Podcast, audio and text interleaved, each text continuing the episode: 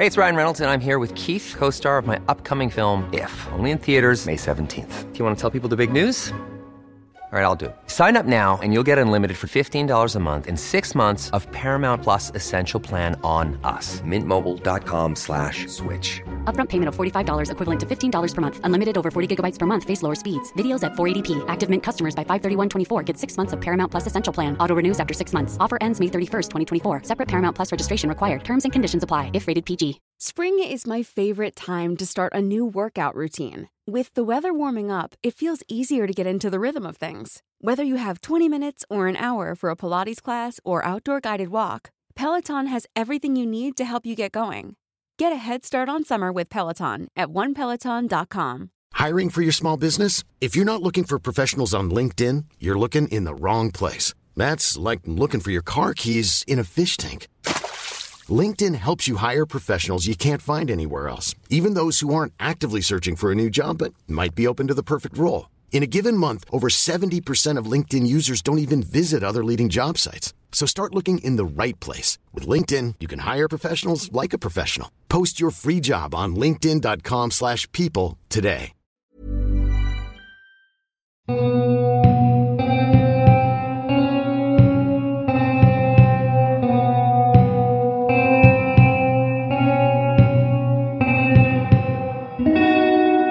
Welcome to the Really 007 podcast.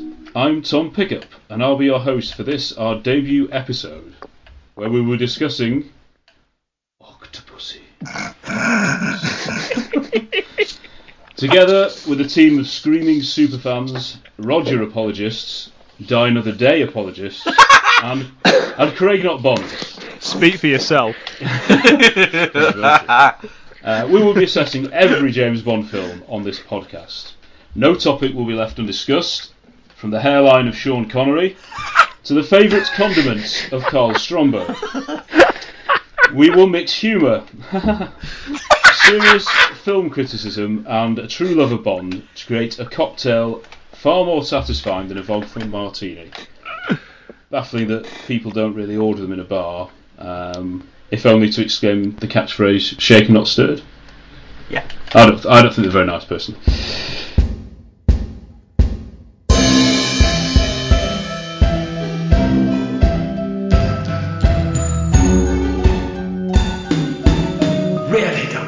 Anyway, our team of double O agents tonight features uh, men with very little in the way of hand-to-hand combat experience, much like Roger Moore. Uh, although, to be fair, one such guest is an amateur boxer, uh, but he's probably not caused as much physical and emotional damage to his enemies as Daniel Craig did to Mathis. okay. Thanks, Uh, yeah. we'll do Casino Royale. We'll give it a chance, don't we? okay. uh, yeah. So here we go. Here with me are three top gents. John Kell. Do you want to say hello, John? Hello, John. Good to uh, good to be here on the Really 007 podcast. Good lad. Uh, we've got Rob Parker here, Hello there. and we have Mr. Chris Goldie. Hello. You don't want to be called Goldfinger, Chris, or anything Uh, Bond related. well, let's see how we get going. So yeah, uh, without further ado, we will uh, hear a little bit more about these uh, these fascinating men. So John, first of all, just tell me how did you get into James Bond?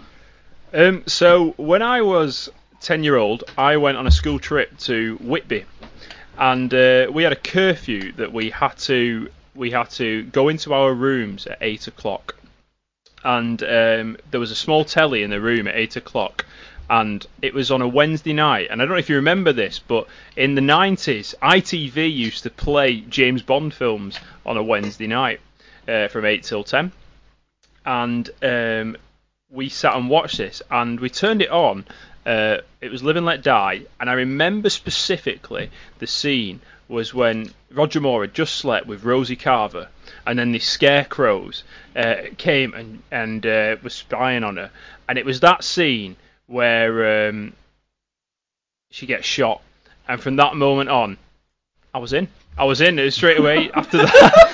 not, not not because I've got a problem with. Femicide. This is, you know, a, a woman No. gets murdered, and immediately it's, this is my bag. This is absolutely my bag. bag. This is this is uh, exactly what we didn't want to hear within minutes of happening, isn't it? Um, yeah, no. So basically, from that, the next week I was enticed. Sat down, said to my mum, "I want to watch James Bond," and we sat and we watched The Man with the Golden Gun, and Oh, the yes. rest is history. Brilliant jump. Oh, yes. And, uh, Rob, how did you first get into Bond?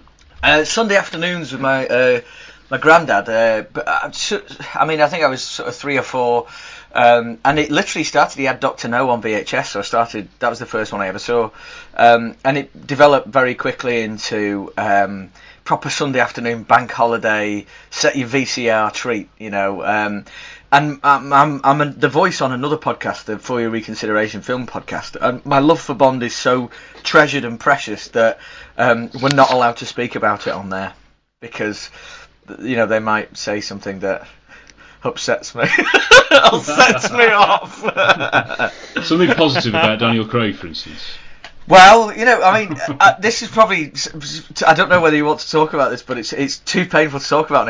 Bond died for me in 2002, so um, you can scrub almost 20 years. It's that's why it's so painful to talk about. It was actually at the halfway mark of Die Another Day. I was watching it at the Apollo in Morecambe, the morning of its release, and um, the um, the projector failed at the end of the fencing scene, so we all had to go out to the lobby, and we were like, oh, you know, can't wait to go go back in. Went back in, and then I thought that the second half was a joke. Like I thought, like, is it? Have they put the right film back in? The projector, you know, I literally thought they'd, they'd messed the reels up, and that was the last time, truthfully, I've ever been excited about Bond. So Wow. I am a weird person possibly to have on this, but anything, you know. So yeah, eh, very interesting. Little did I know that, of course, that second half of Die Another Day should have been treasured like mad. So, This is going to be a cathartic experience. this for is Rob, therapy. This is therapy. Therapy. well, uh, Chris, I, I, I know you're perhaps a little bit less cool towards the Daniel Craig Bonds, but which uh, which was the first one you saw? Uh, technically, it was Living Daylights at the cinema um, with my with my Wow. family. Um, which yeah, it was like like formative memories. Like it was that and Ghostbusters were the first couple of films I saw at the cinema. It was just like perfect introduction to, to cinema. Um, but yeah, with Bond, I've just like I don't know. It's just always been there. My dad was a fan. I have an older brother, and he was a fan. So it was just like like you say, it's bank holidays. You know, um, kind of the music is everywhere as well when when the, the, the films are released. Um, you know, and it was just kind of I don't know. Kind of uh, there were periods when I fell in and out of love with it, but it's always been pretty consistent in in my kind of life. And it's there's something quite. Um, comforting when you go back and see and watch something that that you know maybe isn't the best form of cinema but it has its moments and i think that's you know it's nice to go back and and and also those films change. As you get older you do see them for what they are and whether it's you know ridiculous or actually you missed something you think actually that's quite sophisticated. It kind of went right over my head. But yeah for me bond has always been part of kind of my life so yeah. Yeah, I, I think that's fascinating because you see them as a child uh, and they have a completely different picture in your mind, and then you kind of watch them again and you maybe understand the plot. I, I remember m- me and my brothers used to fast forward the talking scenes, so uh, That's what I felt like last time I watched Octopussy. yeah, well, don't, yeah, don't worry. There's not much plot to go at. So, you know. well, I just think it's taken 20 viewings and none of us still understand it. I still don't really know. I, I, I, I really paid attention this time, and I still don't know. Yeah. Really. Yeah. Um, yeah. uh, dare I just a quick test to see who, who your- possibly your favourite Bond or Bond film is? I know you do not have to, to, to answer this. You know, it's it's not a formal interview. Uh, please, please, John, do do do just uh, try and answer that for, for to start us off. Timothy Dalton, License to Kill. Whoa, whoa. I think Just uh, go straight in there. Yeah. I think I'll, I'll just a say it. it might be controversial to a mainstream opinion, but I think Bond lovers like ourselves, that is a, a very popular choice, I guess. Because I, I think it's mine. for both. I think it could Yes, be mine. Rob. Yeah, it, it, yeah. I, I, I love. it. Uh, yeah, absolutely. I thought Dalton. I just wish we'd have had seven Dalton movies. Oh. Um, and I, I, yeah, I just want the like the villains to be like Sanchez. You know, so much threat and so much. Sanchez. Yeah, I just want. I want. Yeah, I find that really hard though. Actually, that's too difficult because when I like they're all mashed up in certain ways in my head.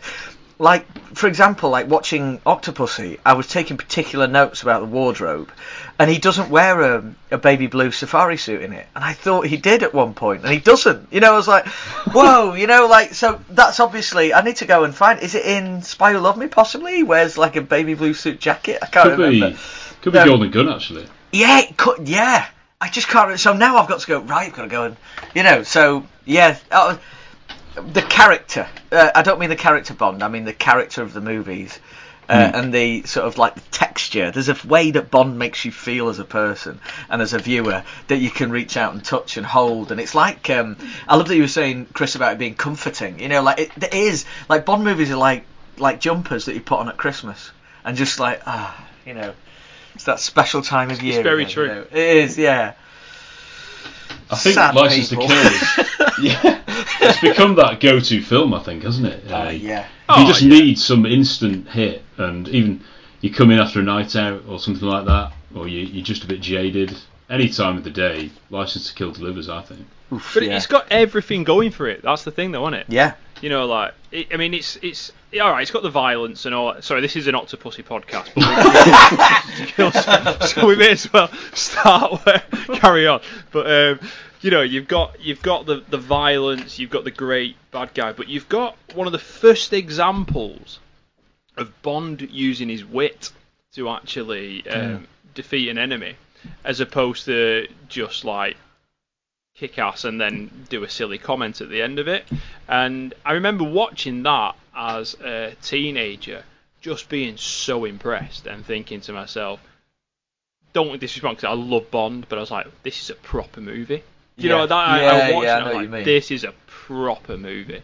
And then um, it's got so much links to like Lethal Weapon, Die Hard, and uh, well, they're the holy trinity of action films for me. So there we Oh. go.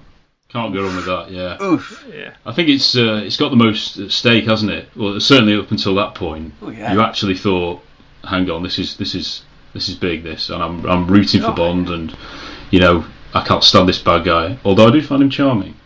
He's brilliant. Uh, but anyway, yeah, I think the film that, that what it has a lot don't, and like I say, Daniel Craig thing is, is for another time. But it, and I think Daniel Craig's films have been trying to get to that point. There's no sense. Well, in License, License to Kill, there's a sense of danger. It's unpredictable. There- There's, there's, there's Yep. it's not playing with the the rules. Yeah. You know, you you don't feel on safe ground with that film. Uh, you know, it's like totally agree, Chris. someone's you know someone's been eaten by a shark. You know, like- yeah. and, And th- those you know, lovely wet uh, noises. yeah. lo- lo- and the ending. See you in hell, Sanchez. yeah. Sanchez. You know, with the nose Ches. Yeah. Ches. Sanchez. and the and, and you know Where's the ending is genuinely shocking and graphic. It's yeah. you know it, there's nothing quite like it, and I think how, you can tell over the years how it's been reevaluated. And it's, at the time it was off, it was a bit kind of just regarded as like just trying to be kind of a big, you know, a bit more violent action film. But yeah, I think it's yeah, it's, it's a great one. Well, I, I actually saw Living Daylights at the cinema, but I must have been five, something like that. I can barely remember it. Um, James took me the when there used to be a cinema in Rawtenstall, but I, of course, then wasn't old enough because License to Kill was at 15. So I think when GoldenEye came out, that was probably the real my word. This is James Bond. I get to see him for the first time, other than on old videotapes. Yeah. So uh, being brought up on all the other Bonds, loving them equally, but then I suppose Pierce Brosnan is my generation's Bond. Uh, yeah, same here. not that he's got the edge for me. I, I have days where I like one more than the other. Maybe apart from the latest guy, but uh, apart from that, I, I don't. I never like to say who my favourite Bond is because, as I, I think I said to you, Chris, the other day, they're, they're like my children. I love them equally. Oh. Even though I don't have any kids, but Well, uh, Chris, what, what's who's your favourite? Uh, yeah, it's like yeah, it's difficult. It, I think it depends on my mood. I think it's it's you know like um like like Living Daylight is I think is is is a perfect Bond film because it's it represents proper kind of those Ian Fleming kind of influences. It has a real kind of plot. You know, it's about the Cold War. It feels like a proper spy thriller. You know, and that's what Bond never really quite over the years has never quite got. So yeah, that's always one to go to. I think Dalton is uh, fantastic. Um, I do I do keep coming back to the first three Connerys, and I, they they switch. That's interesting. Um, and and I think you know, and, and then on Her Majesty's Secret Service, which which for me was like a lost Bond film. You know, I, I like I it was like in my head. It was like, oh, they found this thing. Who's this guy? And why have I, why is this never on ITV? You know, at the time, it was the one that they never showed. So discovering that much later, it was just like, oh. wow, what a revelation! This it, again, it's like he has emotions. you know, so yeah, I, I like you know, I, I- think. And I- you know, and it's, it's, it's impossible to, to dislike Roger Moore. You know, he's he's so likable that that you know his films are of varying quality. And like I say, if you're not in the mood for something that's a bit flippant or silly, or then it can, it can I- you know, I admit they can be a bit grating. But yeah, for me, I think those first few Connerys, I think where Connery oh, is looks the part, isn't kind of going a bit soft. You know, his toupee is actually quite good. You know, he he looks, you know, he looks hard as nails, in the, in the same way that Dalton looks like he would kick your teeth in. You know, he's Yeah, not. yeah, yeah. He's dangerous, and that's the the point. And he is like a. You know, like like like in John le Carre novels, they talk about like scalp hunters. You know, he is one of those. You know, he's not there. Yeah. You know, to for coming at this at a political angle, he's not going to talk your way out. He's going to kick your head in, uh, Yeah. and you better watch out, kind of thing. But yeah, Connery for those first few few films, I think he's is perfect, and I go between the, the, those three. I think George Lazenby is a is a is a good Bond, and he could have been a great Bond. Yeah. Um, but Agreed. yeah, I, I, it's really difficult, but I, Yeah. I, I, Connery just pips it. If I have to say. Yeah. You can't argue against Connery, can you? You know, how, however much we love the others, you can't say Um, no. I didn't really like Connery, or no, he wasn't that good at this, and when John, I, I, well, so I, I love Connery. Um, I, I think all Bonds have their merits. Um, I think when I think of who my favourite Bond is, I kind of look at it mathematically. So, um, and I think Connery is absolutely superb in the first four Bond films, and I think he's really disinterested in You Only Live Twice, and I think he I don't think it's his problem, but I think Diamonds Are Forever is just uh for me a very weird film, and um, Can't wait to discuss That- that, one. the Bond that Sean Connery portrays in that is not the Bond that he portrays in, say, Doctor No. And Absolutely. So what I would say is, is, is that he has a ratio of four great performances to two not so great, whereas Hang on, he did seven. Rog- He did Never Say Never Again. Oh, is that a Bond film? Oh, sorry, I didn't realise. Oh, right. We will discuss it, even if we decide it wasn't even a Bond film after all. um, but like, if you look at Rog, I know people he has his critics and all the rest of it, but Rog, he's he's always game. He's always game for it. He's always willing. He, he's consistent. And um, so for me, that's why I don't always put Connery. I'd say is about my third or fourth favourite, but he's still brilliant. You know, I love them all. I mean, Well, a hit ratio, you've got Dalton's 2 out of 2. Good grief. I mean, you're not going to top that, are you? You, you're not. Well, Lazenby's got a one out of one, which is hundred percent, but it's not. Yeah. you know. I'm giving away all my thoughts before we, We have, haven't we? the, the films here, haven't I? You know? Not a chance. Shut up. Not a chance.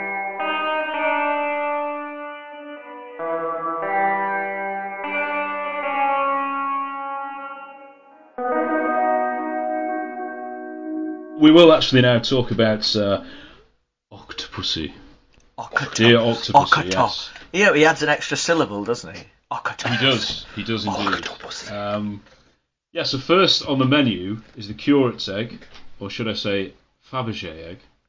Uh, that says Octopussy. First time I didn't actually say it uh, like uh, Kamal Khan does.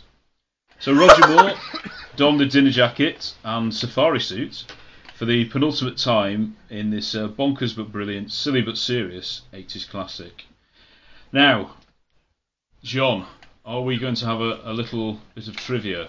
I think the best way to do this, I'm going to ask five questions, and we're going to. I reckon the best way to do it would be um, fastest. Like first one to shout out, but I reckon we should. I reckon the way to get who shouts it out first is you've got to shout octopussy, and uh, whoever shouts that first, that's like your buzzer, and then Okay. you get the permission to do it. All right then. So, question one: What time is the atomic bomb set to detonate at? Octopussy. Mr. Robert Parker. 3:45 p.m. That is correct. Oh, Very good, Rob. Question two. At Sotheby's, uh, Jim Fanning says that the Jim? Fabergé egg should sell for what price? Octopussy. Was that you again, It Rob? was, That yeah. was very quiet. It was lovely. Yeah, It was so- a tentative octopus, wasn't it? he's he's, ex- he's expecting um oh uh th- no more than 300,000. yes, he says, yeah, that's spot on. Yeah, Oh. 250 to 300,000. That's spot on. Yeah. Great stuff. Nice and easy one. First one to shout out.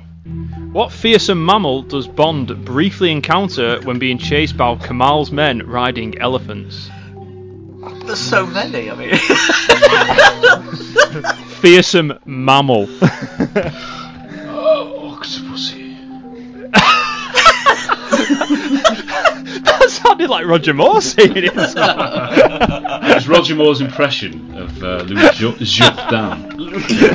Uh, I think the mammal he encounters has to be the uh, le tigre, uh, it, the it tiger. certainly is. Sit. Is it not man Zit- itself? Man itself.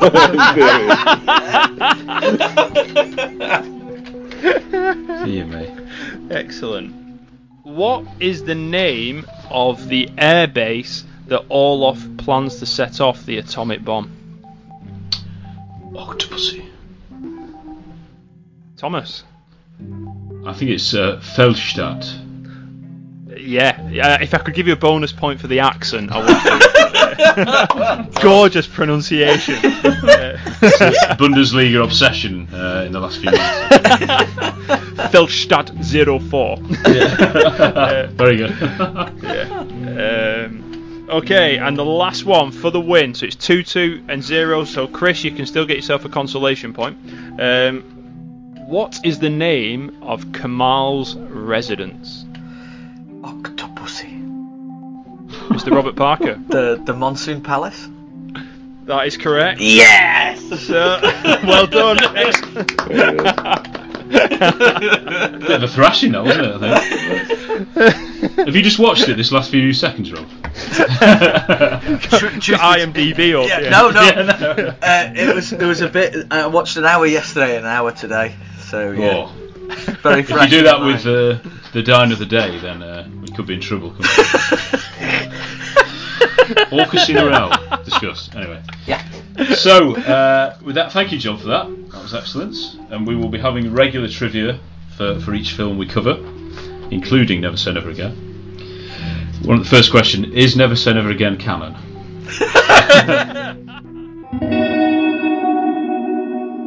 so, where does Octopussy place itself in the Bond film series? Well, it was the unlucky number 13th film overall. So there was a few uh, rumours about that when the production was going on, and a few injuries. I know that a couple of crew members were injured, in, particularly in the train sequences. And uh, I think most of the cast uh, had the usual illnesses you do uh, if you go to a, a foreign land like India. So yes, on the Oh, toilet quite a lot. Yeah. So yes, it was the second film of the 1980s. It was John Glenn's uh, second film as director, and it was Ron- Roger's sixth and penultimate outing as 007. This had come after, of course, the more serious and gritty For Your Eyes Only, Um, something Daniel Craig uh, would would later attempt. Uh, and uh, I'll stop. I'll stop, Daniel. I'm sorry. I'm sorry.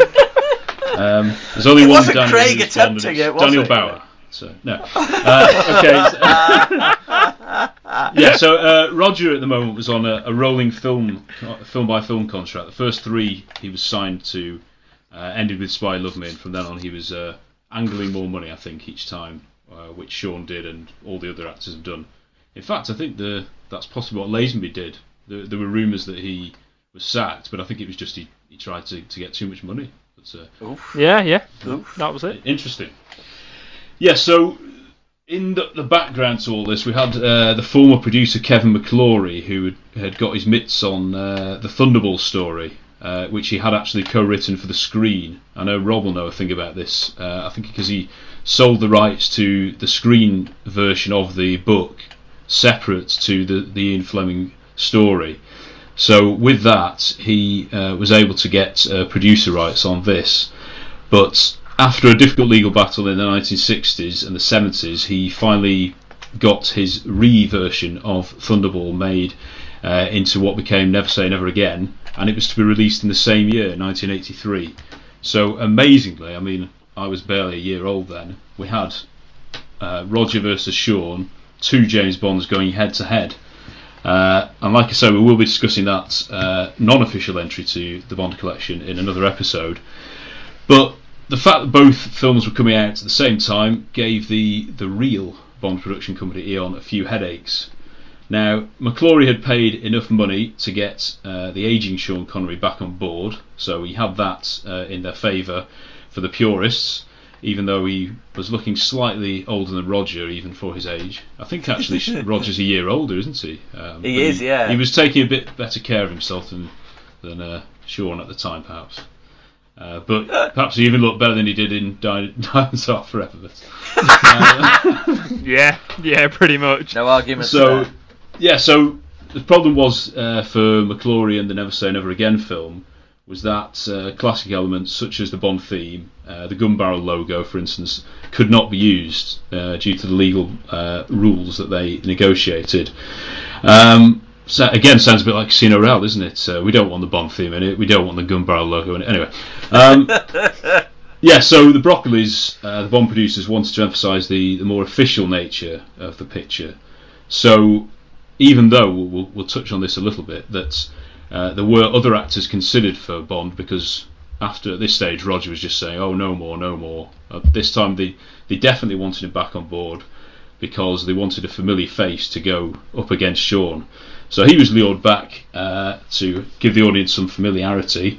John Barry was also back uh, as the Bond composer because in the 70s and 80s he uh, missed some of the films, uh, particularly with uh, Roger Moore, because of uh, some tax problems and he was pretty busy in the US. So it was great to have him back on board. Now, this is just a, a little bit uh, of Roger talking about his contract negotiations. The point is that I have a contract to do one Bond. When we started off with Live and Let Die, they had one for three. And I did those three, and then after that, they're never quite sure whether I'm going to drop down dead, so they only bother to make one picture contract.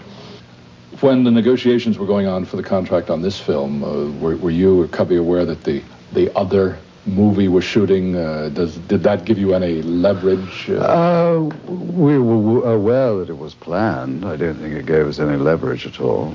I, of course, Jack Schwartzman came to me and asked me if I wanted to do that or did I want to do this. Yes, of course, it gave me a certain amount of leverage.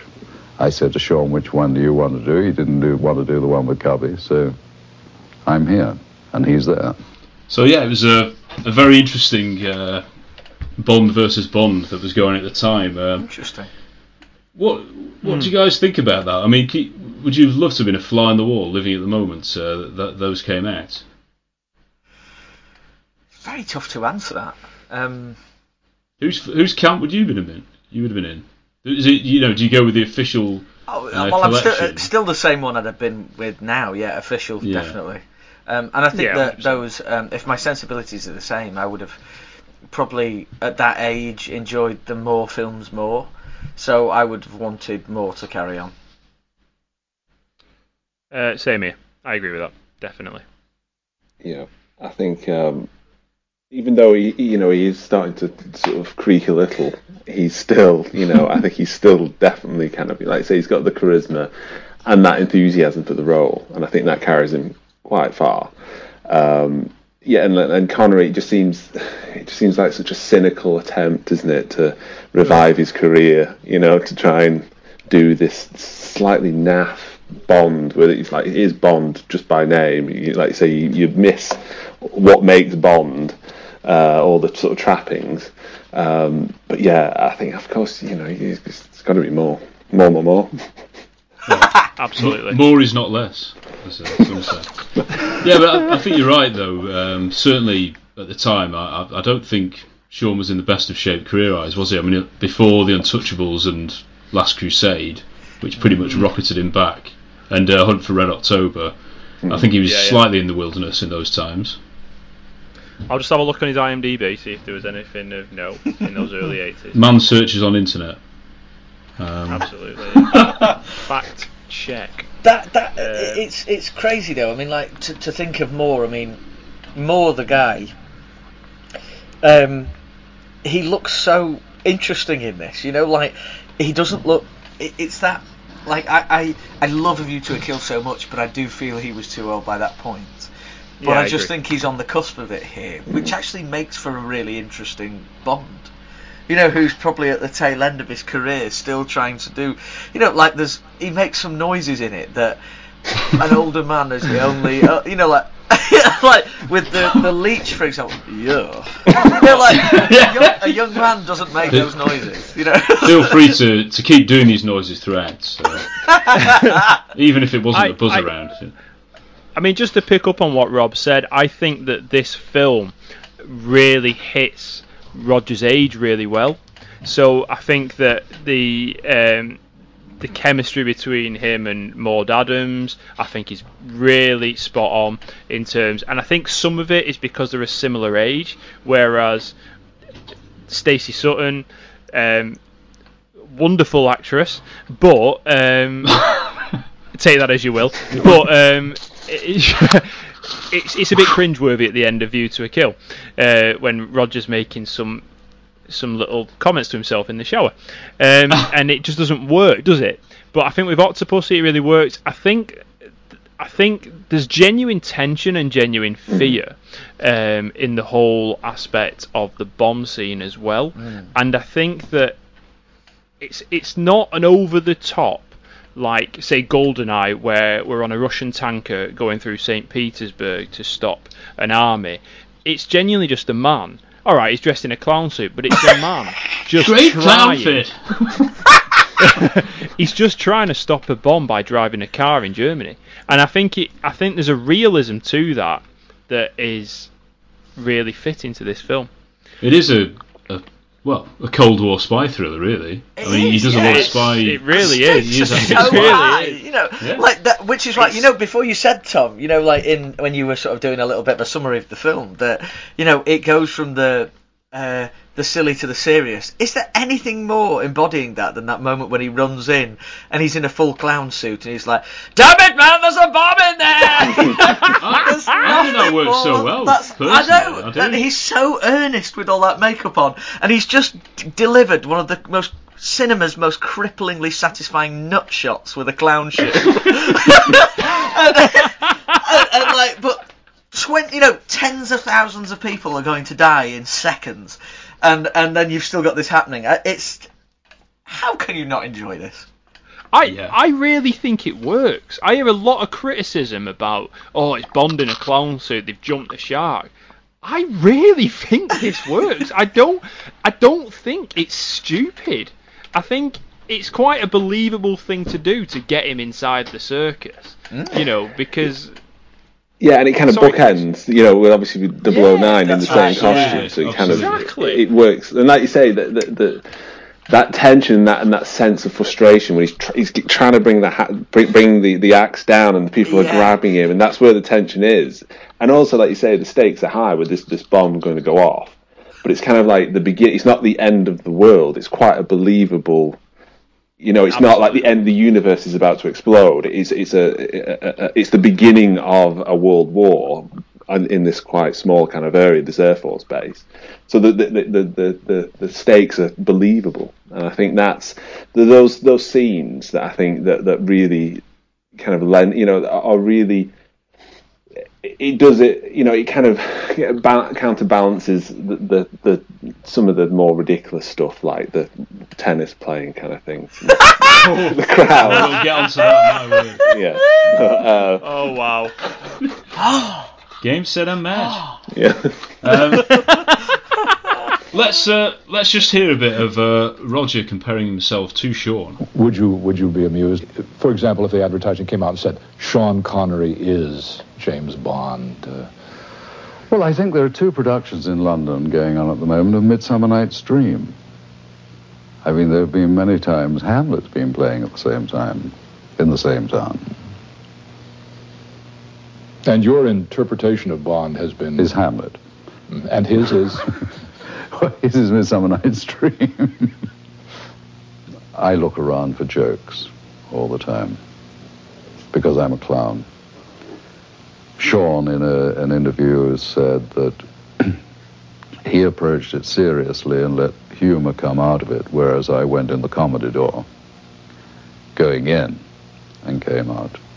The only, the only problem I had at the beginning of uh, Live and Let Die with Guy Hamilton, I said, you, you, the only thing that I say, you know, that seems to come out Scottish is, my name is Bond, James Bond. And so I said, we, are going to have to watch that one. But we knocked out things like Martina shaken, not stirred in the beginning. Uh, so that I was not doing anything that they would say, oh my God, you know, that, that you could compare the two of us. This picture has taken you to, to India, which I guess is perhaps the most exotic location. Exotic may not be quite the right word, but. Uh, well, no, India certainly is exotic. Where we were was exotic.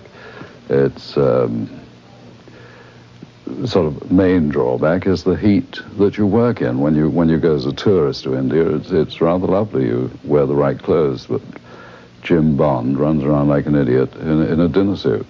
What a lovely warm brown voice he has, which, is, which is how Alan Partridge describes him. he's, he's still um, he's still Bond, isn't he? Oh, he's so smooth. It just sounds the same, you know. Uh, it's just brilliant, isn't it? Yeah, just everything about him's lovely. Yeah, so like I say, before he agreed to uh, sign on for one more film, even though of course he then went on to do another with View to a Kill, uh, a number of other actors were screen tested. Now I don't know whether you've seen the deleted scenes and Oh. outtakes, but one of them was uh, more prominent, James Brolin, B- Brolin, who uh, un- underratedly is um, is married to Barbra Streisand. Under- underrated. Ah. Uh, another uh, actor was uh, Michael Billington. Now, if people aren't familiar with that, that name, he, he was actually the lover and uh, KGB agent of uh, the lover of Anya Amasova in No Spy. Loved Me. Yeah, that gorgeous guy that gets killed on the, the, the opening crawl on the on the on the, I, on the I have or wherever it is. always, I have always thought. I did not know that, but I have always thought that guy has a real George Lazenby vibe Hmm. about him. like he's with the chiseled jaw and, And the skiing. black hair. And so, the ski, I, yeah, I can, I can see that. I can see that one. Yeah, yeah, he, definitely. he doesn't look Russian, does he? But uh, he uh, he looks like James Bond. I'll give him that. yeah. But uh, uh, actually, Tim Dalton was mentioned at this time, uh, and I think even even he said he was too young then, which which is well, uh, these things have a habit of working themselves out, don't they? And we know that Pierce Brosnan, I think, was considered was he was well he was almost there, wasn't he, with um, Living Daylights until his contracts at Remington Steele got in the way. So anyway, we have uh, Roger on board. Uh, we've got John Barry on board, and we've also got a very safe pair of hands uh, with John Glenn as director. Now he's been involved with the the franchise since on a Majesty's Secret Service, where he was editor, because Peter Hunt, the normal editor, was promoted effectively to director. Uh, he's also been a second unit director himself, and he was finally almost given his uh, his chance to direct in For Your Eyes Only. I think he was almost like a he, he couldn't be more experienced in the production realm, so he knew exactly what he was doing. Um, Yeah. And you might, might have a go at his flair, perhaps, and, and those kind of choices, but he he is Mr. James Bond off screen. How do you, what, what do you think of him as a director, Chris? Um, I was always kind of, I, I, like I say, review watching Octopussy again. There's some really nice shots in there. There's, there's, and there's. It has, a, it has, a, you know, I, I think there's, there is a a tendency to sort of lump him in the kind of the the workman kind of, you know, he just he just like plonks the camera down and then the action unfolds. But there's some really really nice stuff in there. I think there's a bit where they jump off the uh, after the chase in the crowd in in in India. The the the car goes or rickshaw kind of thing goes goes past and you see the camera follows it and then you see Bond in the crowd running past and there's that kind of movement of the camera and the bit where he's in the um, when he's in the gorilla suit and when he knocks the head of the gorilla suit you can see him coming up through the roof of the, the Yeah, and again it's great that's a really nice shot that Yeah. like I say, I always and, and you know I think he really came into his own with with Living Daylights. I thought that was where he kind of Yeah. It was starting to get more of a, a style that that workman like approach to filmmaking, where obviously he comes at it very much kind of nuts and bolts. You know, like say, being an editor, I think he really starts to get into the the like, like you know he's got a great DP with Alan Hume and stuff. But yeah, I think he's. I think he's underrated. I think when people talk about like Terence Young and Guy Hamilton, and you know, I think I think he deserves to be kind of, know, to deserve the respect of, of, of doing some really interesting films and, and as well as the tone as well.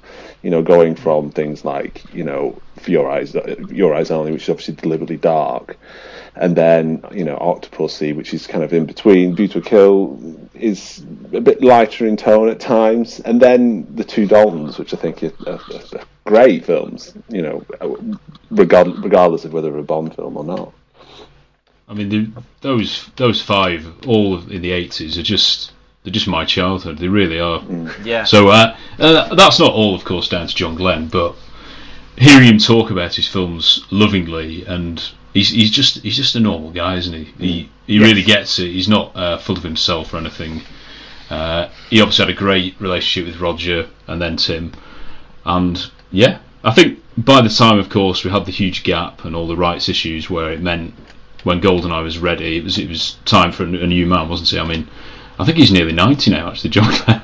Is he? But, yeah. Well, Mark, Mike Campbell's actually quite old. Uh, I think he's like mid seventies now. Wow. But uh, yeah, which is hard to think of. But yeah, we'll, we'll, we'll again we'll get on to GoldenEye another time. But right, right man, right place, right time, wasn't it? Uh, Oh, yeah. For me, certainly. If you like the Really 007 podcast, why not follow us on Facebook, as well as Instagram and Twitter? Look us up at Really 007 Pod. Really 007. So yeah, on to uh, the the title of the film, which uh, by some has been quite a controversial title. Um, I'll, again, let's have a, a little listen to to, to what uh, Roger thought of the, of the title. The lady interviewing me said, what, what is the title of the next Bond film? And I said, Octopussy. And she blushed and she said, you have to be joking. And I said, why? What's wrong with Octopussy? Yeah, so Roger was uh, quizzed, and other actors were quizzed about it, and all they could say was really, well, I know it sounds a bit weird and perhaps a little bit daring, but it was one of the the books, albeit one based on the short stories, uh, alongside uh, Living Daylights. Now, hardly any of the plots of the short story Octopussy was used in the end. The scene at Sotheby's, which uh, perhaps is my favourite scene from the film, that's drawn from the, the short story The Property of a Lady, which is also in Ian Fleming's collection. I think a bit of the Kamal Khan uh, reaction and, and that following the backgammon game is also from Moonraker. But other than that, I think it was just um, the formula's tried and tested. We wanted uh, a lovely location like India to be shot, which was pretty groundbreaking at the time. I know as a as a youngster, and obviously no one really would have travelled all that way in the 80s. Very few people would have been there, so it opened opened its uh, the West's eyes up in some ways, uh, a bit like Temple of Doom did. I'm not. We'll, we'll get onto all that later, but perhaps not. You know, slightly stereotypical looks at how India is, and anyway, uh, yeah. I think, So a, I think that's a fair assessment. yeah, yes. Uh, so the the octopus. I was thinking about this actually. The octopus is the symbol of Spectre as well, um, particularly used in uh, the latest Spectre film. Say latest, but it's five years old now. But uh, the design of it's quite different uh, from the insignia in that uh, and in the early Bonds, because again the Kevin McClory rights issue meant that they couldn't use Spectre ever since Thunderball, uh, and no, maybe You Only Live Twice actually, because of course we have Blofeld there, don't we? Um, and sorry, a few of the other ones, didn't we? But ever since then, it, it I think Eyes Only could only allude. It. Um, for instance, he was called Ball Man in a wheelchair, I think, in the in the cast list. So Brilliant. I don't know whether, as I said before, so good. they were trying to be a bit more Bond and have a few more Bond elements, uh, but the, the Octopus logo would have would have sort of linked it a little bit more to Spectre. I think, given that Octopussy is seen as a as a you know a character we should actually invest in and not not completely bad, certainly. Yeah. Uh, that she actually isn't related to Spectre in that way, personally. It's so funny. I've never seen this as associated with any other cr- crime empire. I've never seen her to be, you know, connected to any Bond villain or villain scheme anywhere else in the franchise. Same with Kamal Khan. You know, they feel like they're totally um, independent, enterprising people. Um, Since 2013, Bombas has donated over 100 million socks, underwear, and t shirts to those facing homelessness.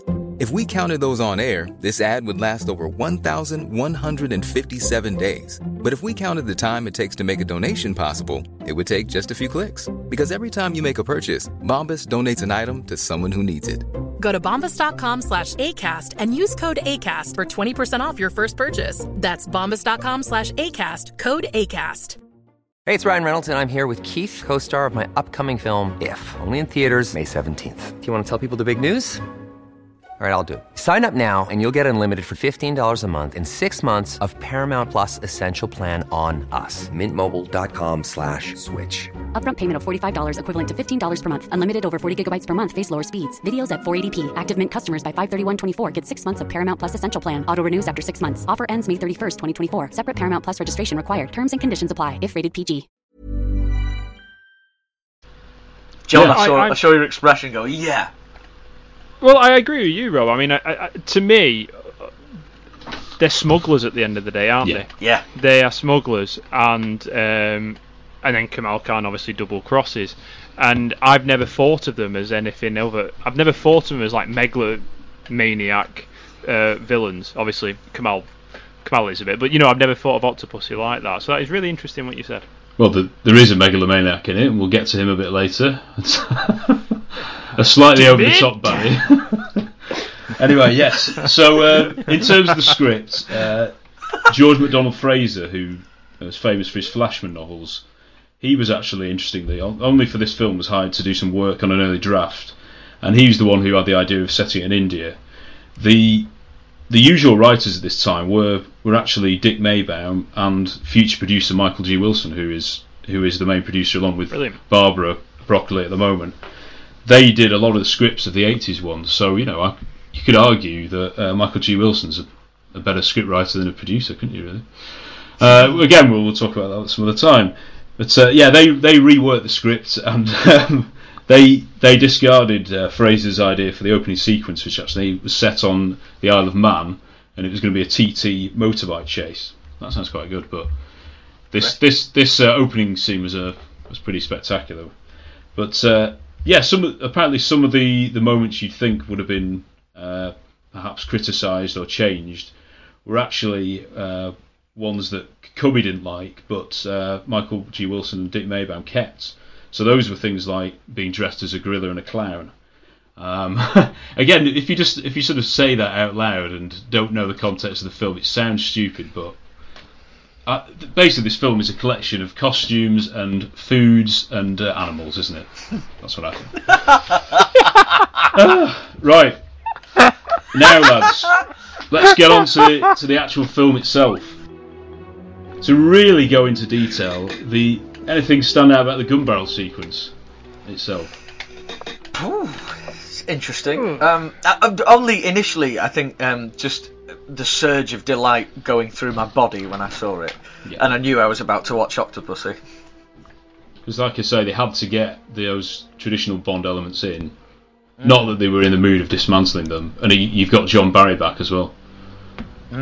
Yeah, it's very uh, uh, the it's very John Barry esque, isn't it? The score at the start of the gun barrel clip. You're moving away from that um, that 70s Bond disco-y vibe, and you've gone back to it's a bit slower paced. There's a bit of strings, and then there's the loud brass going on with the uh, Mm. the hook line.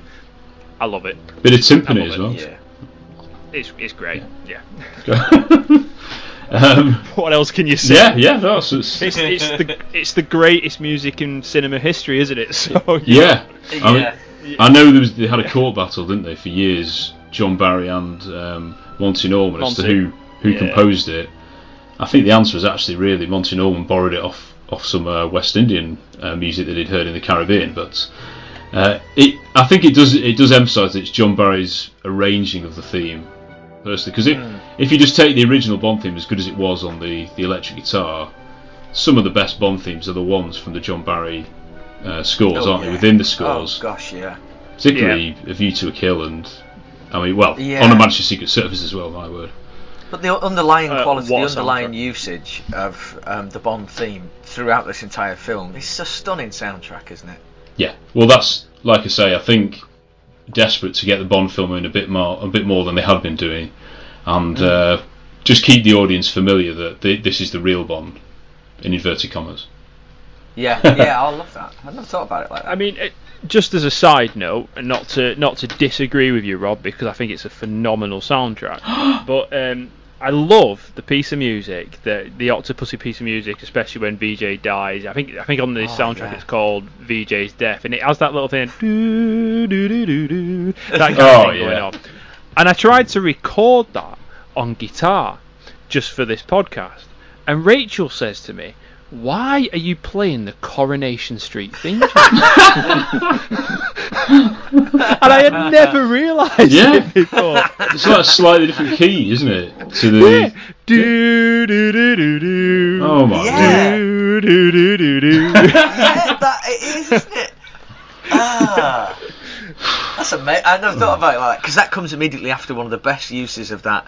You know, like when Bond has done something, you know, he's doing something cool or he's done something cool, and it's the as he's leaving the scene, you know, and it's just quietly in the background, you know, the Bond theme, da, da, da, da, you know, like, Yeah.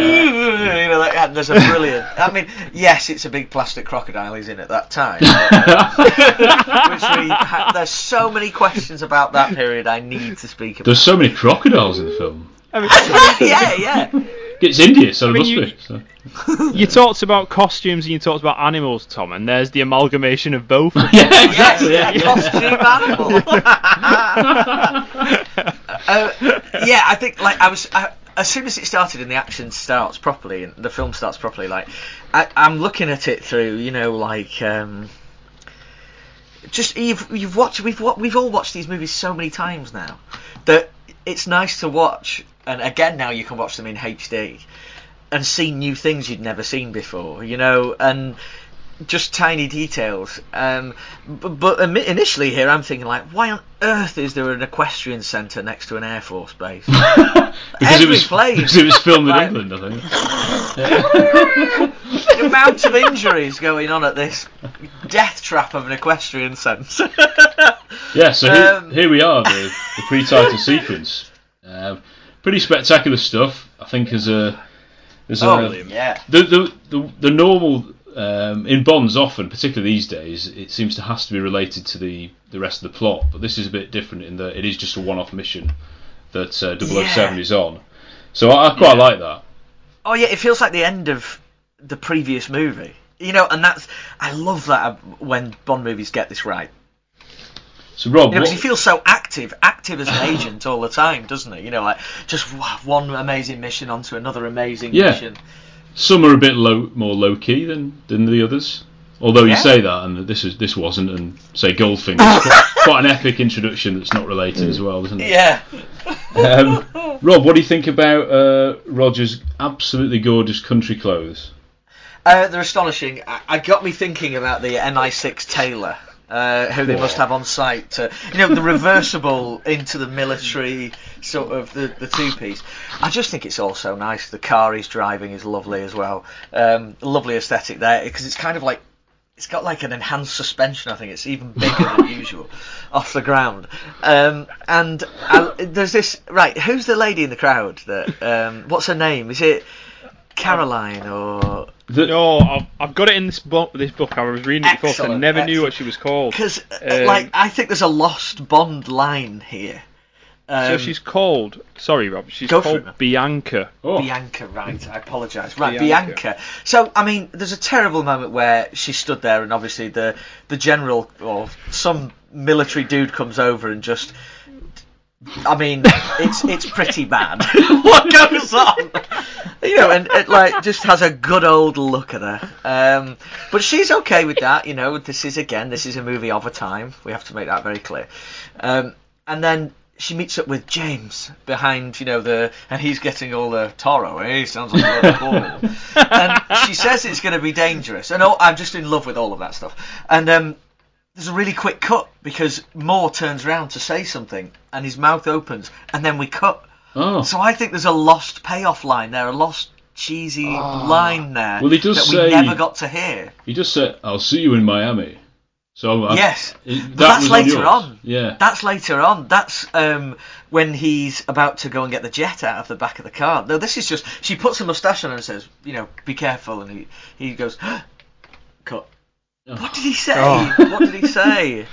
Ah. Just Well, I mean, okay, I, I was going to ask you guys. You know, what what what would you say in that scenario? what what what's your ideal thing for Rogers to have said at that point? I wouldn't possibly like to comment. I don't think. No. There's probably a reason it's been left on the cutting room That- floor. see, that is, and, and in this movie, with some of the lines that are in this movie, that's quite a feat. yeah. Do you like my moustache? yeah. You know, I, oh no.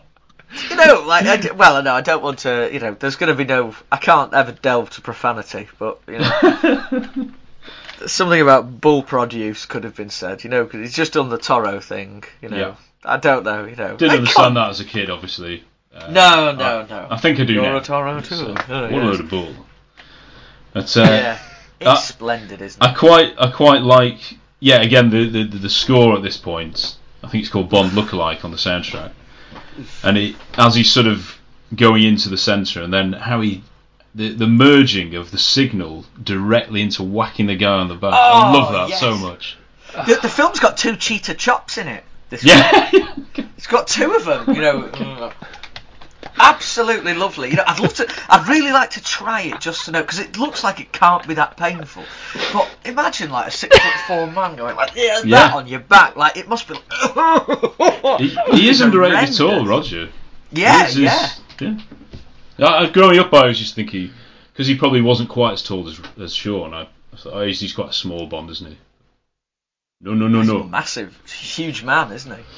He is, Huge yeah. Um, yeah. So we, I mean, again, we, we we have a look more of the Toro, the puns. You're a Toro too, because of course he's posing as this guy, and they face up and they look like each other, and it's quite a funny moment. That's Um, so nice. But that, It's brilliant. the horse box, I think you used to be able to get a toy of that. Oh, Uh, yeah. The the 007 magazines gave it as one of the toys in the edition. Just the horse yeah. box. Yeah, you can get What? the horsebox trailer. The trailer with Just it. and the trailer, get- like no car. Yeah. no- No, the, the jeep. The jeep was a separate one. Oh right. get- imagine, I mean, imagine like you know, Mum, I got a horse box for Christmas. You know what I Are you okay? Oh, it's a We've not, we, we've not, we've slightly gone past the, the hugely unsubtle bomb that Bond was trying to place. Just Oh, yeah, yeah. It looks like a kid's toy that is, you know, Just gets caught in the act and, immediately, doesn't Just, he's, I mean, he's he's rubbish at this point. He's wandered in, cheetah chopped a dude, and got caught immediately. I mean, Because immediately. If he'd if he'd done it well, he wouldn't have had to then do fly the thing into it and No, no, you know do no. it that way. I. I, yeah, I, I, I mean, oh dear, he's got so much because he's so cool, isn't he? Here, Roger, and and so you're on his side so much, aren't you? I, I, I love it. And Yeah. Uh, we then get to a bit of the, the sort of. Uh, certainly, growing up, we found it hilarious. Perhaps not quite as appropriate behaviour at the moment. In the fact when, when he's, I mean, you know, I've no idea for a start why why they're not undercover. They have to be outside uh, uh, the car whilst whilst the the guys in the machine gun who who don't look Cuban at all, or wherever this is. Is it meant to be Bolivia? They do look like sort of British stuntmen, don't It's they? kind of referencing Cuba in it. Really. Yeah, yeah. So they've got they've got the machine guns pointed at him. There doesn't seem to be any way out, even though Roger just doesn't look in the slightest bit bothered. Um, but then Lady Bianca comes past, of course. Yeah, yeah. And uh, what else? What's the only thing that women have got to offer to? Uh, to It's it's just brilliant that like Roger's got two machine guns pointing at him, and he can just do a dirty wink and a nod, Yeah. and both these guys will just turn around and have a look. It's it's superb, isn't it? I, It's class. yeah. Um, I ju- yeah, I just it's the the nodding. I mean, he's the music is so playful It's at this point. yeah. You know, like the music is in on the gag here. You know, encouraging, just sort of like nodding us along a little bit, and and you know, it is it is like that, isn't it, Tom? Like quite Yeah. quite lascivious. You know, like in tune with his You know. eyebrows, isn't it? It's, It it's is, in isn't it? direct Yeah. uh, proportion. Um, and then you know he does the the boom boom boom with the you know the parachutes and Yeah. and everyone goes back and he dives in the back and it's brilliant. Again, um, you're already getting flavour for just how good the stunt work in this film is going to be. Um, and then um, he's got a machine gun now, takes out the Oh. tyres after again more terrible behaviour from uh, you know a person in military um, officialdom, some military superiors in this nation wherever we are. They're all in on the gag of looking at women all the time. Just another good old look over there. Yep. Um, There's a lot of perving in this film, I'll tell you. There really is. get onto The- it. Right, I, I think well, something that didn't, you know, register when I was younger was just like collateral damage that goes on in films. Have you seen what happens to this quiet family chicken farm here? It's absolutely destroyed. This is a, this is a family on the street after this. Absolutely. this, chickens have been mangled under jeep tyres. The whole building has been flattened. This impoverished livestock farmer and his family are in ruins because of Bond. I think it's showing a bit of. Um, I don't know. the- the- In that scene, you look at it, I think one of them falls off a ladder into a pile of manure, and I think that shows a bit of restraint on their behalf not to cut to a pratfall into some manure and then back to Roger. Uh, Yeah. but it's, it's, it's nice to have that in the background. It's like, uh, yeah. He gets but the bit. sense, the sense of fun is there, though, isn't it? Yeah. Yes. He gets a bit Superman 3, um, which Yeah. I think is a brilliant film, but anyway. yeah, uh, yeah, but I, lo- I love how, yes, when he before that, when he's got the machine gun, he's, he's suddenly got the machine gun, his face, he's still smiling whilst he's Yeah, directing uh, the, at the at the Jeep is so good. He's I mean, such a good time. that's Yeah. something Rogers probably the best at, isn't he? I think. Oh yeah, yeah, yeah, Yeah, yeah, yeah. yeah. Um, pff, So yeah, then Um, we, we get to the stunt with the, the incredible m- miniature plane, which is oh, real. yeah. And uh, It's- again, it's star. again, uh, there's no way that they, they just do it with CGI now, won't they? It's such a Oh, dangerous yeah, stunt. yeah. So uh, we were saying before we uh, chatted to our little niece, who's uh, seven or eight, I think, should know that. But he he um, he, he likes the early ones because of that proper raw special effects, lack, lack of uh, special effects, more the stunt work. And he says you could tell it, it's really happened. So I think that's uh, certainly the case here. I know there's a few miniatures here and there, but the way Bond goes, it the the way it flies everywhere, flies around. It's interspersed obviously with Roger, who probably wasn't in the plane. But, uh, unbelievable back projection. yes, it is, it is pretty good actually. It is no, I truly like when the jet picks up speed, I'll never not be taken out with how take it sort of like surprised by how quick that is. Like wow, it really is an amazing piece of machinery. This, um, but that when it goes into the building, I I can't see the joins No, at all. I don't know how it was done. I can't do it. The- Ah! Agree with that. I'll- Chris- You I'll- can see the the, the, the, the pole. yes, the pole. can you? actually gets to the, that, the aircraft Oh crew. no, I'm gonna have to have a So look sorry, at this. Rob. I, I've been so excited about watching, you know, like the amount of times watching it, like I just don't know how they do this, and I've obviously, Yeah, been an idiot. But I think that thing that that idea, even though it's you know it's it's in camera, so w- regardless of whether it's a model or you know a real thing, there's just something you know tactile about it. And even if it's Roger Moore sat in front of a back projection, it's still Roger Moore in that. You know, not someone's cut and paste and then put them dropped in a Yeah, green yeah. screen and then that it just it, like I say and and I think it's um I think like you say that that opening scene the, the, the stunt work in this film is some some of the best in terms of Yeah. just how solid it is and there's a like I say it's exciting and uh, there's real tension to it. And I think it's a let's say in, in that opening scene you can tell that the kind of maybe not it's not maybe not box ticking but there is a kind of a, that balance of let's you know let's you know one for the dads you know kind of uh, you know yeah, let's have a joke here let's and then we've got the action this sort of stuff. And it, it is of all the Roger Moores it's kind of does have that it's still grounded you know it's still even though it's a tiny little play it still feels like obviously it was a real one but it still feels that that is possible and then, like I said, they were completely missing. I'm surprised they missed, you know, any jokes about a horse's arse. You know, when it, when Yeah, it comes yeah. up. Maybe that's what he was going to say to, to Bianca earlier. Yeah. I used to Maybe. be obsessed that if I ever saw a horse box going around on the motorway, I used to be like, "Is it real? Is it real? Is it? Is there an Acrostar in there somewhere?" I, going to the Acrostar, I've always liked to see it as like the '80s version of Little Nelly. Yes, Yes. yes. So Yeah. like I, I've always Love loved it's, it's it's blatantly not, but I've always loved that kind of thought of that. Just this is Q Branch's '80s remake of Little Yeah. Nelly. Yeah. And again, may, maybe there was that idea to try and make it more Bond, or they'll, they'll love a little Yeah. little Nelly recreated. But uh, Yeah. yeah, the I don't know, I don't know if you've seen the making of, but uh, the John Glenda sort of described how he shot when it goes into the hangar. That he basically tried to get as ma- as many vehicles and people blocking what was the stunt, which was actually the Acrostar uh, was fixed on a pole to the top of a Jaguar, going at about 50 miles an hour, racing through.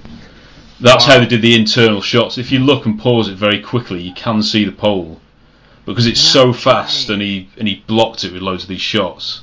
You you just totally the, taken in by on its it. side as well, so the Yeah. wing So high great. And, And the sound door- effects, The yeah. doors are closing Yeah. as well. Yeah. I mean, it's, Yeah. oh, it's just such an exhilarating sequence. Um, and then it runs out of fuel. What, Oh yeah, What an awful machine. it's, You get 90 seconds of flight time and then you run out of fuel. it's like a an Fill her up. yeah, and and a Nissan electric fusion car, isn't it? Portsmouth? Doesn't really, doesn't really last very long. That's what she And said. Zoe. Yeah, yeah. So, um, and then it seems we seem to be in Hicksville, USA, don't we? Some guy I don't know uh, what's who's at a petrol on, station. I mean, it's pure, it's pure Roger, isn't it?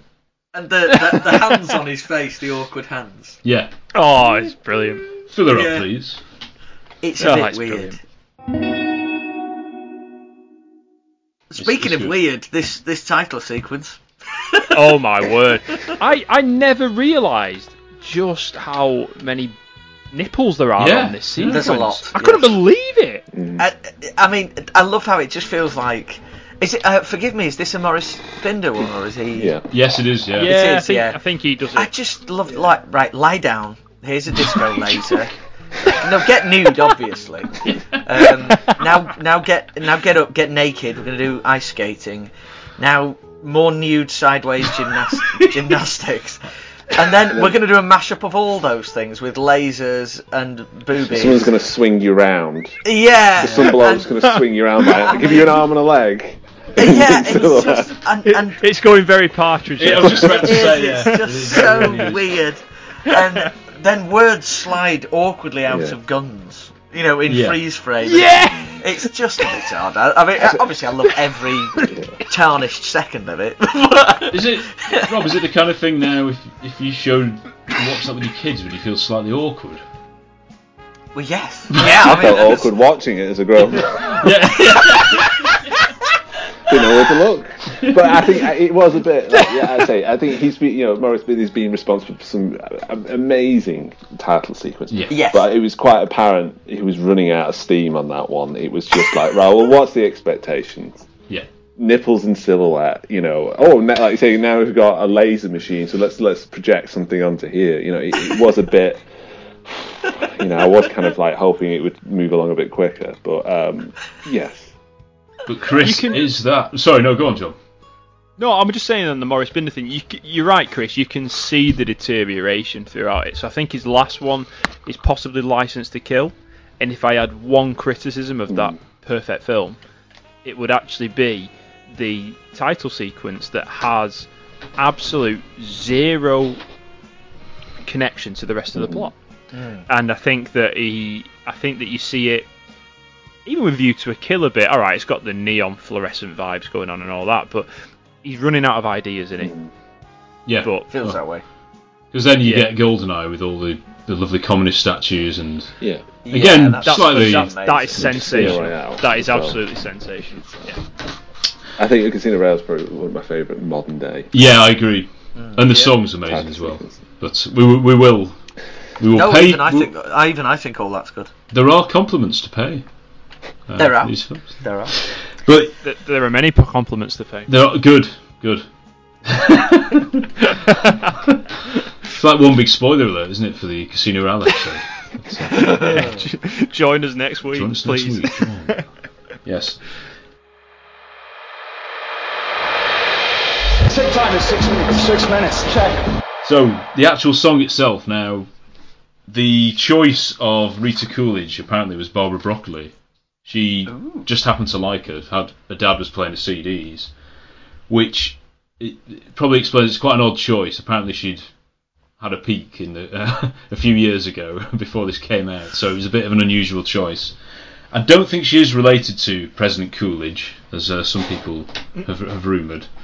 But um, she, yeah, she she had a few hits I think in the seventies, but this one, I I personally think because it's a bit more adult contemporary, it did actually reach number one on the adult contemporary chart in in uh, in America, Cool. which is probably quite a nice thing. But that showed the producers uh, it's probably not really the chart we want to be on.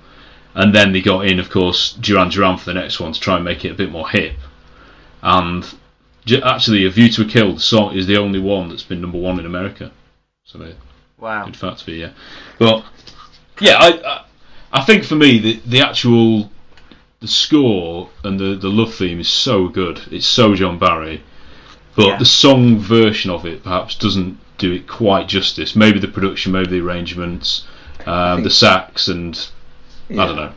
and it's, it's I- very I would agree with that. unforgettable. It's very like in a pub quiz that would probably with the one that I would struggle to. What's the name of the song from Octopussy? Well, it's Yeah. not Octopussy, so what is it? And I think you can tell it has that. Tim Rice's uh, lyrics are. Well, like you say, adult and contemporary. They're not, no, he's not. He's not down with the kids. I say. No. but it's not to, to distract. You know. Yeah. You know. I, I think that you know, like you say, I- this this is the beginning of John Barry's some of the best work he does. You know, I think I think you can he- you hear some of the themes, some of the, the, the pieces of music, more the incidental music in this Yeah, that he yeah. carries on onto View to a Kill, and then to into Living Daylights, and I think it's some of his best work. Um, but yeah, the song is instantly forgettable, and I, I do think that the, the, the pulp Jarvis Cocker version is miles better. Well, I think no, it's weird that I, I sorry, I thought that um, when I was a kid and I had the CD, you know, the sa- soundtrack CD. Um, the first one I had of those actually went up to License to Kill. It didn't have anything further on it. That's how long, as a as a reference, how long I've been getting those CDs. But um, yeah, sadly, it was the one I always skipped because I just didn't get Yeah. it as a kid. Didn't understand it. Didn't feel at the time for me. It didn't feel Bond enough. Um, it's the intro, Whereas- isn't it? The saxophone, I think, that just puts you off instantly. Maybe. I, I, and The I think that was the bit that made you want to skip. Sorry. Yeah, yeah, I know what you mean. No, no. th- I think one of the problems with it is is it's it's onto a tricky start because it's very difficult to write a song called Octopussy. Yeah. So because and I think I mean, like how do you in do general. it? well, that's What it. rhymes Let's with not get octopus? fussy. Oh, yeah. You know? They did, they did manage it though with uh, the Spy Love Me, didn't they? Not, No, not that they is had the to. exception. Yes, that's that true, is the yeah. 'Cause it still complete had it the exception for me lyrics, didn't it? But because I think nobody does it better. It's a great song, But I think of some of the tripe that has been churned out recently from Spectre and from Quantum of Solace Hang on, hang on. with I'm um, yeah, no, no. I mean, like you know, in terms of those songs that have come there, and I just think they've really misfired with those. But I do think that doesn't help it. But I do think it just sounds so incredibly dated. But if I'm being honest, that era, so for your eyes only as well, I'm not a fan of that song, and I'm not a massive fan of Moonraker either. And I just think it's that era of John Barry's score of song scores and the songwriting that is probably my least favourite out of the Bond Definitely go along with that. You know me, John. You know I love a ballad, so I won't hear any criticism of the Moonraker song. I think it's one of the loveliest Well- melodies you've ever heard. See which Uh, I can't and even some of the remember it worst lyrics. Where are you? Oh yeah. Why do you? It, the melody again, the Beautiful instrumental. strings that open Yeah. with. Yeah. yeah, you're right. But again, it, it, it's, It's a not bit, a pop song, is it? No. You're, you're right, but but can I just please, without destroying you, just read the lyrics to this song? Sir This Tim song, Where are you? No, no, Moonraker. Oh, Moonraker, But I'm just saying. okay. they're just uh, where are you? Why do you hide? Where is that moonlit trail? The moonlight trail, sorry, that leads to your side. Just like the Moonraker goes in search of his dream of gold. His. What? Uh, I search for love for someone to have and hold. I've seen your smile in a thousand dreams. How high? I felt your touch, and it always seems you love you love me. I, I want to know what is the Moonraker and what is he doing searching for the dreams of gold? And for that reason alone, I've never liked the song. I'm out. Yeah, I mean that Yeah, is can agree with Moonraker's another one. I don't. You know, how on earth did you get crowbar that into the, the lyrics? And it, well, it doesn't work, does it? Moonraker. He's the one. Yeah. Searching for gold And somewhere um, else. Yeah, so all all time high. It's uh, did well in the UK charts. Got to number seventy five. So. do you, what do you think? Of course, you, you have mentioned it, John, but there's another extremely weird version of it, isn't there? But perhaps you think this is a better version of it. I don't know whether you can uh, you can hear this. I wanted was a sweet distraction for an hour or two. I never intended to do Um, things. it, it sounds like a Mickey take.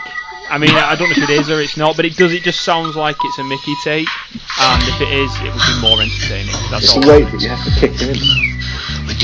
Th- this is pretty much how, eventually, how David Arnold got the gig, wasn't it? That's Yeah. Never Dies. This album from the the Shaken Stirred project. You you had it, Rob. Yeah, yeah, I had it. Yeah, yeah. I got that the Here same year as.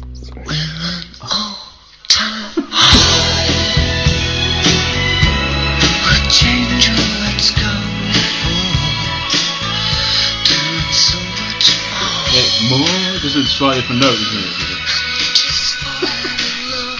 It's not very Rob, is it? This, I don't- Well, I mean, am I allowed to say that that, that is not singing? Yeah, yeah. Do agree. It's But I a think bit like Frank Sinatra, isn't it? It's, it's not quite.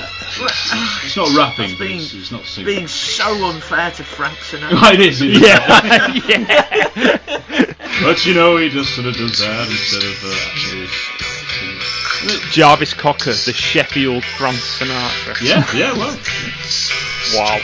Did he write a, a, a is it Tomorrow Never Dies? He wrote a theme Yeah, song, and it, well, it was rejected. That's, one of the funny things, isn't it? If, if someone asks you what what the pulp songs sound like, you say they sound pretty Bond, but Hmm. but, but the one who submitted for that didn't sound Bond at all.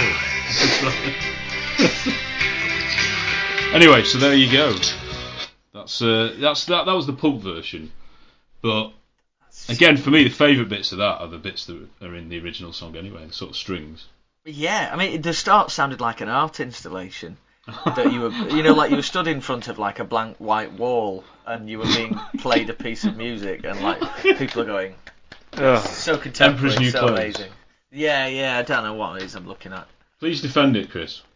I, I I think it's a it was, when I got that album, um, it was the one that I wasn't that I used to skip because I because I didn't really like the song anyway. And like you said, those opening whispers was Jarve whispering into your ear.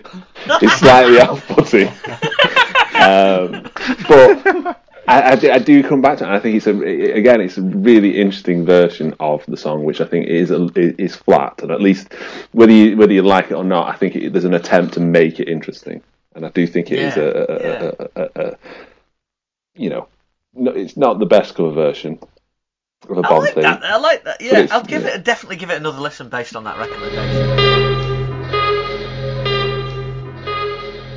That's all for part one, but join us for part two, where we will be discussing the rickshaw chase and the villains of Octopussy.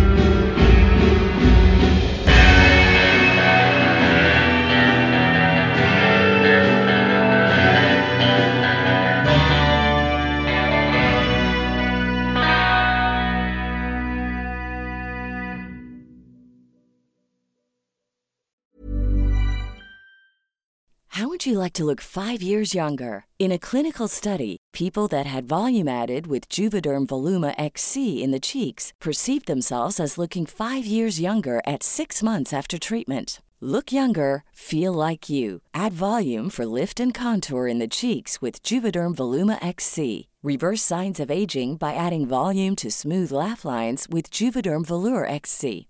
For important safety information and to find a licensed specialist, visit juvederm.com. That's J U V E D E R M.com. Not for people with severe allergic reactions, allergies to lidocaine, or the proteins used in Juvederm. Common side effects include injection site redness, swelling, pain, tenderness, firmness, lumps, bumps, bruising, discoloration, or itching. There's a risk of unintentional injection into a blood vessel, which can cause vision abnormalities, blindness, stroke, temporary scabs, or scarring. Talk to a licensed specialist to find out if it's right for you.